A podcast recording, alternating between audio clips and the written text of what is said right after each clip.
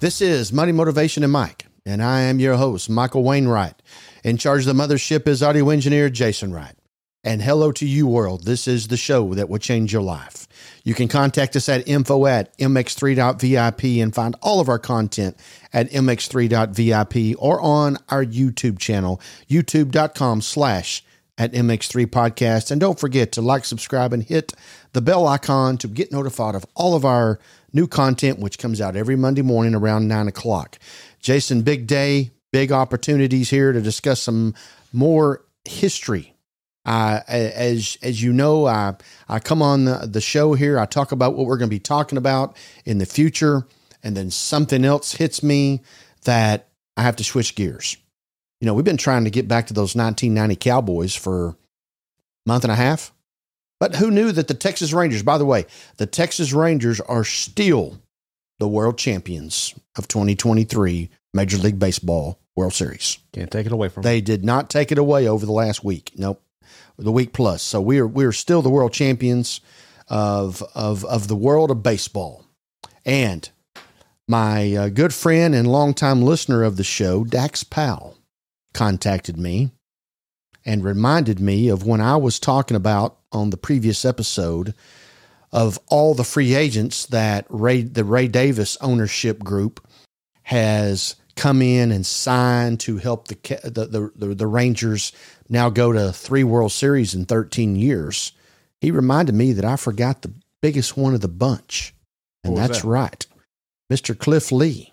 Ah. I did not mention Cliff Lee on the two thousand ten team, who basically on that left-handed arm, uh, um, a, along with, um, there was uh, C J. Wilson. Those were the two guys that we rode to the World Series that year. But Cliff Lee coming on in midterm, mid mid-season, uh, there is no doubt we wouldn't even have won the division, let alone made it to the World Series without Cliff Lee. So my apologies to the Lee family.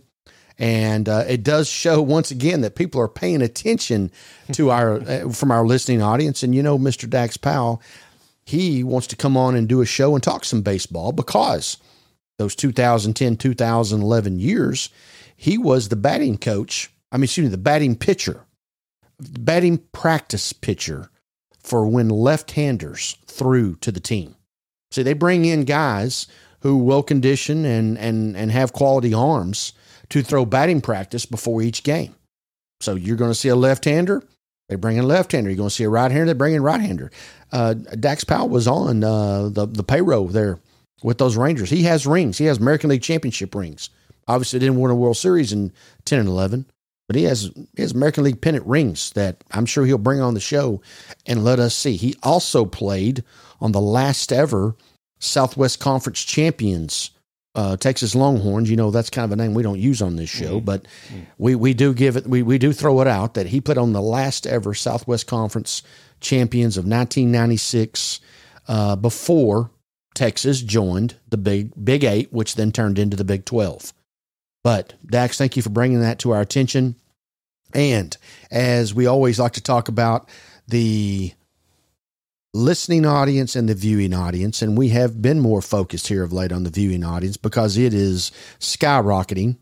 Um, uh, seventy-seven percent in the last twenty-eight days, Jason, to our subscribers on YouTube. And I know here in these early stages, but you got to remember, we've been on YouTube now almost a year. We're coming up on, well, we're six six weeks away, six episodes away from being on on the YouTube channel for that long, and and and we're growing by leaps and bounds. And I'm I'm very very honored and very intrigued to see where we're going to be going in the year twenty twenty-four as we come along. Yeah, and I'm going to get back to the Cowboys, and and and we're going to cover that. But Jason, on November the twenty-second, nineteen sixty-three. One of the biggest events in the history of this country, if not one of the biggest events in the history of the world, happened, and that is the assassination of the thirty-fifth president of the United States, John Fitzgerald Kennedy. We are coming up on the sixtieth anniversary. Now, one little side note, my youngest grandson was born on November the twenty-second. He is two, he will be two years old here coming up on November the twenty-second, but I had to go and touch on this. I've done a lot of history on the Kennedy family. I've done a lot of history on President Kennedy And obviously it's a big event.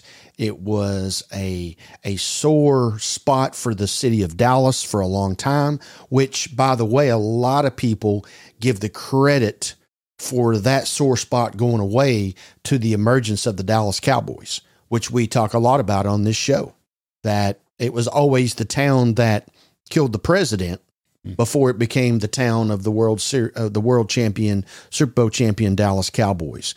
But going to read through some things here and talk about some stuff. And then today, today and today only, Jason, on Money, Motivation, and Mike, I'm going to give you my theory of what happened. Because, as I say, sixty years ago, we're coming up on the assassination. You know what that really means, Jason? Please tell me. sixty years of government cover-up on who actually killed the thirty-fifth president of the United States. That's what I think. Can't wait to hear. And I have my backup on why I believe that, and impossible for one man to have been involved in the assassination of the thirty-fifth president of the United States. But on November the twenty-second, nineteen sixty-three, John Fitzgerald Kennedy, the thirty-fifth president of the United States, was assassinated while riding in a presidential motorcade through Dealey Plaza. If you've ever been to Dealey Plaza, that's the, when you pull in there, there's a lot of great architecture, that school book depository, all those things, the picket fence. Now, I don't know if the picket fence is still there. It was there for a long time. Uh, the grassy knoll, et cetera. If you've ever ridden through there, that's the first thing you think of is J F K. But during this time, Kennedy was in the vehicle with his wife, Jackie, Jackie O as we call her, Jacqueline Kennedy, Texas Governor John Connally, who was a conservative. Now remember, he's a conservative. Kennedy was a Democrat. And and they were there. The, one of the one of the main reasons for this visit was to smooth over the friction between the Democrats and the Republicans in the state of Texas. And while he was here, President Kennedy, he was going to start working on his nineteen sixty-four campaign. So he was coming for several reasons, but that was the main gist, is to come and try to calm down some things that were going on between the Democrats and Republicans. John Connally and John Connally's wife, Nellie, when he was fatally shot near the school book depository by former U S Marine Lee Harvey Oswald. The motorcade rushed to Parkland Hospital, uh, Memorial Hospital, where Kennedy was pronounced dead about thirty minutes after the shooting. Connally was also wounded in the attack, but recovered. President Lyndon Baines Johnson assumed the presidency upon Kennedy's death, as we have all seen the pictures of L B J in Air Force One, out at Love Field.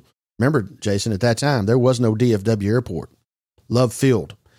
On, on Air Force One at Love Field, L B J would not leave Washington, even though the Secret Service was encouraging him due for his own safety. Now, he would not leave Dallas to head to Washington without Jackie O. Jackie O would not leave Dallas without the body of her husband, John Fitzgerald Kennedy. So as we all know, that took some time for that to all go down.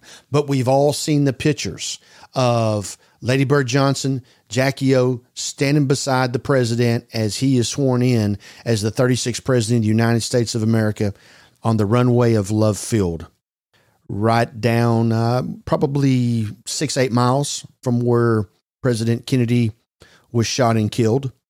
Now, we have all seen, there's two things that I remember about seeing all these videos from the president. Yes, the three of them standing there in Air Force One. The other thing that I that I always remember is legendary C B S reporter Walter Cronkite sitting at his desk, his news desk, as he reports to the world that the thirty-fifth president of the United States is now dead.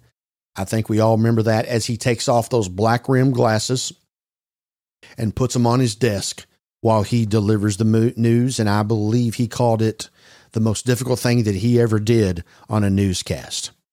Now, as this unravels over time, the Warren Commission, now I want you to think about this, the ten that the Warren Commission puts out a, a report ten months after the assassination, ten months later, claiming that Lee Harvey Oswald acted alone with his ninety-one millimeter rifle. And and don't forget, he also killed Dallas police officer uh, uh, Tippett, uh, J D. Tippett, J D. Tippett, with a thirty-eight caliber Smith and Wesson revolver. Now, we can confirm that because there were eyewitnesses to that particular situation.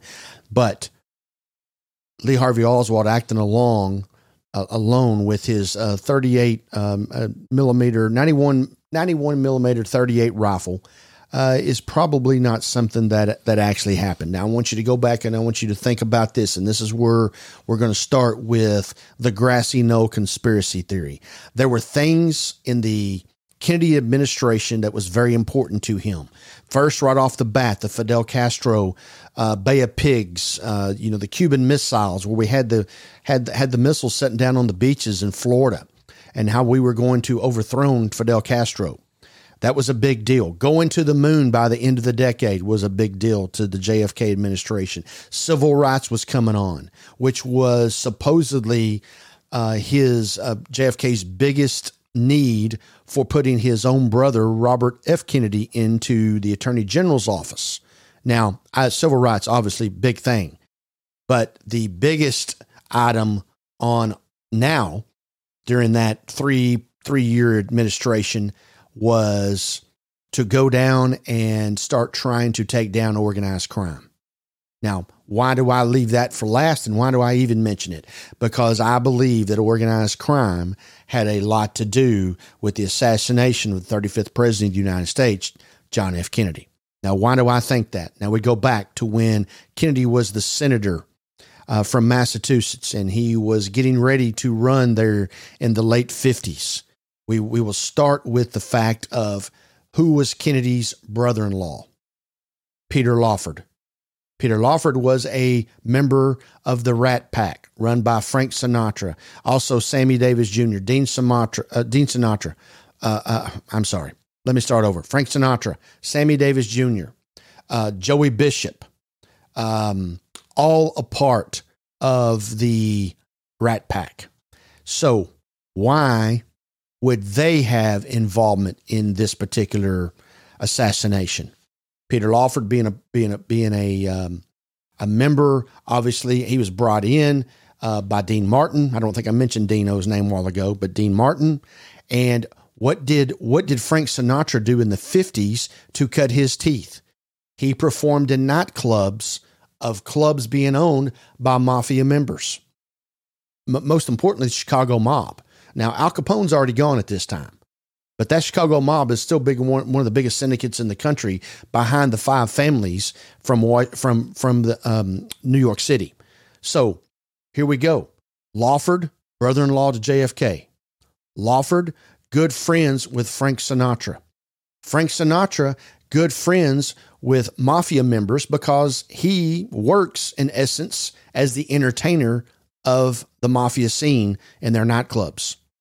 So Daddy, Daddy Joe Kennedy pressures Lawford to put pressure on uh, Sinatra, to put pressure on his mafia buddies, because you got to remember, the mafia back in those days, I'm not going to say they ran the unions, but they had a whole lot to do with them.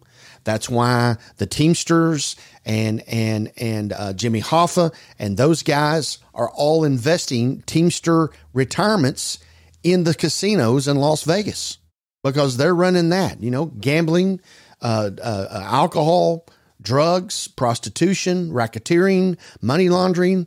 I mean, that is that is the mafia.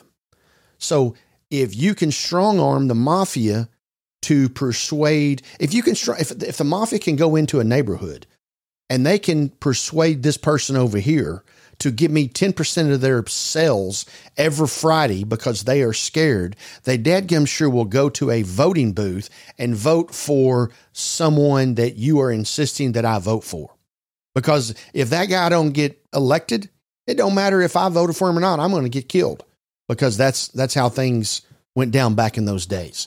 So I believe that the mafia's involvement in getting uh, the, the the the state of Michigan, the northern states in general, where maybe uh, Kennedy was not very strong, they were they were swing states, but there was were big time Union states, Union controlled by the mafia. Sinatra helps Kennedy get elected by pressing on his buddies in the organized crime scene known as the mafia. Mafia. So now all this happens. Kennedy gets elected, puts his brother, um, Bobby Kennedy, Robert R F K, into the Attorney General's position, and we don't go to the moon that year. Matter of fact, we don't get to the moon till sixty-nine. We do go down and put some missiles on the beaches and start up with the Fidel Castro. Civil rights getting going. But R F K goes to work on organized crime right off the bat. So what is he now doing? Going after people, going after groups that helped his brother get that position as president of the United States. I believe that the mafia had a big thing to do with the assassination of the thirty-fifth president of the United States in downtown Dallas, Texas, back on November the twenty-second, nineteen sixty-three. I have no doubt in my mind. Now, let's go back here and, and you think about some of these things. As secure as it is today, think about when this all goes down and you see those pictures and think about how things have changed during that time. You look at the clothing that the people have on during all those videos. Well dressed. You don't see any logos. There are no Nike swoops. There, matter of fact, most of most of the men have on suits and ties. Most of the women have on dresses. Okay. Did you notice in those videos, if you go back, how everybody looked thin? There wasn't a whole lot of obesity going on in the nineteen sixties. No, there wasn't. There also was a whole lot of smokers. Whole lot of smokers. You go back and you watch sixties, uh, sixties T V. There's a lot of smoking going on. I had to go back. I couldn't believe that Johnny Carson used to smoke cigarettes on the, on the set. Had a little ashtray right here to his right. I did not recognize that. Yes, and you can see the the, the smoke coming up uh, out of that little area beside his desk. But going all the way back, and and and we're going to go through Dealey Plaza here for a minute. So you you think about on November the twenty-second when Air Force One arrived at Dallas Love Field at eleven forty in the morning with President Kennedy and the First Lady. They boarded a nineteen sixty-one Lincoln Continental convertible limousine to travel to a luncheon at the Dallas Market Center. That's where they were going. All right.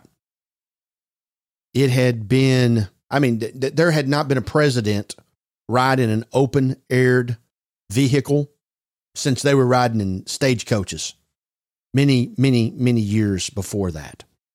So other occupants of the vehicle, obviously, as we've already talked about, but a couple, Secret Service Agent Bill Greer, Special Agent Roy Kellerman, who rode uh, in, in the front passenger seat, and, and obviously John, Governor John Connally, uh, the wife, they set forward, and four Dallas police officer motorcycles accompanied the, the Kennedy limousine. Vice President Johnson, Lady Bird, Lady Bird Johnson, and Senator Yarborough rode in another convertible right behind the president. The motorcade was going a ten-mile route. ten miles designed to give Kennedy maximum exposure to the crowds by passing through a suburban section of Dallas, down Main Street, into downtown Dallas before turning right onto Houston Street. After another block, the motorcade was to turn left onto Elm, pass through Dealey Plaza, and travel a short segment down Stemmons Freeway to the, what's now called the World the Trade Center, which back then was called the Trade Market. And the planned route had been reported in newspapers several days in advance, several days. Mm. So you're going to do something like this. You've got plenty of time. You know, that they, they, of course they don't have open and do that anymore, but open, open end on, uh, uh, to the air in your vehicle.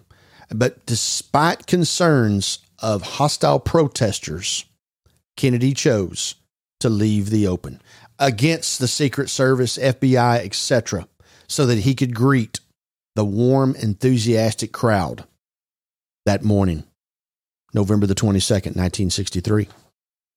Things to be thinking about there. Now, as we have also talked about, the Warren Commission, there's a Rockefeller Commission, there's a there's a church committee uh, commission. They all agreed to the findings of the single bullet, bullet theory. The magic bullet theory, as a lot of us refer to it, because we don't particularly see how that could happen. Now, After the, the aftermath, there in the Dealey Plaza, as the motorcade left Dealey Plaza, some witnesses sought cover. Uh, the others joined police officers to run up the grassy knoll to search for the shooter. Now, you think about that. Why are people running up the grass to the picket fence if they heard the gunshot from behind them? All right? Right. I know where a gunshot comes from. You you you can hear it over here. Now, and there are certain areas where it echoes around in the woods or in, in the mountains, et cetera. But you've got these people running up the grassy knoll to look over the picket fence. But supposedly nobody was there to uh, participate in the shooting of our president. Okay, among one hundred seventy-eight witnesses who testified at the Warren Commission, seventy-eight, Jason, were unsure of the shot's origin. forty-nine believed they came from the depository. twenty-one thought they came from the grassy knoll. And seventy-eight, as I said, were unaware of where they thought. Now, no witness was ever, ever reported as seeing anyone with or without a gun immediately behind the, the knoll picket fence at the time of the shooting. But that is a whole lot of contradiction. forty-nine out of one hundred seventy-eight. What is that? A little over, closer to thirty percent, mm-hmm. uh, somewhere in there, uh, uh, that, that believe that the bullet came from the depository. All right, well, that leaves sixty-five to seventy percent that believe it didn't or are unsure. Right. But in a ten-month investigation, it was come up that we have a single shooter. I'm telling you, that's not the case. At twelve thirty-eight p.m., Kennedy arrived at the emergency room of Parkland Memorial Hospital. Get this, I did not know this until I started doing my research. Although Kennedy was still breathing after the shooting, still breathing, mm. his personal physician, George Burkley, immediately saw that survival was impossible. After Parkland surgeons performed, now they call it, it's called cardiac massage back then. Kennedy was pronounced dead at one p.m., thirty minutes after the shooting. And then, of course, it goes to C B S and the Walter Cronkite that we've already talked about. Secret Service was concerned about the possibility of a larger plot and urged Johnson to leave Dallas, like I've already said, and return to the White House. And then that's where all of the scuttlebutt come from, waiting on Missus Kennedy and then Missus Kennedy waiting on Uh, President Kennedy, her husband. And they did, and, and, and, you know, also right off the bat, uh, L B J's already thinking about bad publicity of leaving them in Dallas while he returns to Washington, D C. Um, at this time, now this is important because I've got some good things here about this autopsy. At the time of Kennedy's assassination, the murder of a president was not under federal jurisdiction. So you, the feds did not have jurisdiction in Dallas, Texas. State County Medical Examiner Earl Rose insisted that Texas law be put into play and require him to perform an autopsy in Dallas, Texas before that body ever left. A heated exchange between Kennedy's aides and Dallas officials nearly erupted into a fist fight before the Texans yielded and allowed Kennedy's body to be transported on Air Force One. At two thirty-eight p.m. in the afternoon, with Jackie Kennedy at his side, Johnson was administered the oath of office by federal judge Sarah Hughes aboard Air Force One, shortly before departing to Washington with Kennedy's coffin. Already put into a coffin, two hours after after uh, the, the death. Now, one of the things I find intriguing right there, federal judge was a female in nineteen sixty-three. Impressive. And swore the president, number thirty-six, into office. Now, I bet you could ask that question to one hundred people. And I bet ninety to ninety-five of them would not know that the judge was a female. Hey, now we were in the middle of civil rights. So maybe, who knows how the judge got there? Maybe that was her jurisdiction. Who knows? Uh, but I find it uh, ironic that Kennedy's, you know, ran on civil rights and, and, and getting that type of stuff going. And we have a female mm-hmm. who swears in O B J into the president, presidency's office. President Kennedy's autopsy was performed at Bethesda Naval Hospital in Maryland, right outside of Washington, D C, on the night of November the twenty-second. Jacqueline Kennedy had selected a naval hospital as the site of President Kennedy uh, because he had been a naval officer, a very good one in World War Two. Got some Medal of Honors, I think, some kind of major, major stuff. The autopsy was conducted by two physicians, Naval Commanders James Hummes and Thornton Boswell. Hummes led the procedure under the pressure of the Kennedy family and the White House staffers to expedite the procedure. The physicians conducted a rushed and incomplete autopsy. Kennedy's personal physician, then Rear Admiral George Burkley, signed a death certificate on November the twenty-third and recorded the cause of death as a shotgun wound to the skull. I did not know what I'm fixing to tell you as well. Three years after the autopsy, okay, Kennedy's brain, which had been removed and preserved for na- later analysis at the okay from the First Lady, was found to be missing from the National Archives. Conspiracy theorists often suggest that the president's brother, Attorney General Robert F. Kennedy, destroyed the brain to hide the extent of the president's chronic illnesses and other things that were going on at that time. Some, some autopsy x-rays and photogra- photographs have also been lost. Now, mm. the most powerful person in the world in nineteen sixty-three, his... His organs come up missing three at three years later. How is that even possible? But it did, I guess, in nineteen sixty-six. You know, it's like the other stuff that's going on. Do you rem- if you remember the Dallas police officer, it might even been a sheriff, I can't remember his name. He's got on the big cowboy hat, walking through the basement of the Dallas. It had to be Dallas Police Department, holding up the rifle that supposedly killed Kennedy. No gloves on. Fingerprints everywhere, holding up the rifle. Now, when things like this happen, you don't even, you never even see the guns. No. He's got the rifle out there in midstream, holding it up for all the reporters to take a picture. You know, they're, they're touching it and turning it. Unbelievable from where we were then to where we are now. Right. Now, you know, we could go on and we could get into the, the Jack Ruby part and, and, and, and him killing Oswald. And, and remember, Jack Ruby, considered Dallas Mafia. Okay. Mm-hmm. So why does Jack Ruby kill Lee Harvey Oswald? Because Lee Harvey Oswald was part of the assassination coming from, led by somebody in the U S Mafia. Mafia was involved, Jason. I'm telling you right here and right now. And they can take that to the bank. You know, you, you, you find out everything when you, when you get to heaven. The J F K assassination is one of the things at the top of my list. I will definitely want to know uh, very quickly what, what where all that took place for sure. But but nevertheless, uh, those events and and and and I have also done a lot of research on uh, the mafia and organized crime, et cetera, et cetera, uh, going all the way back many many years uh, of of. When I first became familiar with the Godfather um, movie, and I know we have talked about having an episode on that as well, but nevertheless, today on Money, Motivation, and Mike, that is that is my thought process behind who killed the thirty-fifth president of the United States of America. You can contact us anytime. Info at m x three dot v i p, of course, which I mentioned at the start of the show, which Dax Powell has. And you can find our YouTube channel, youtube.com slash at mx3podcast. And don't forget to hit the like, subscribe, icon bell to get notified of all of our content, which comes out every Monday morning.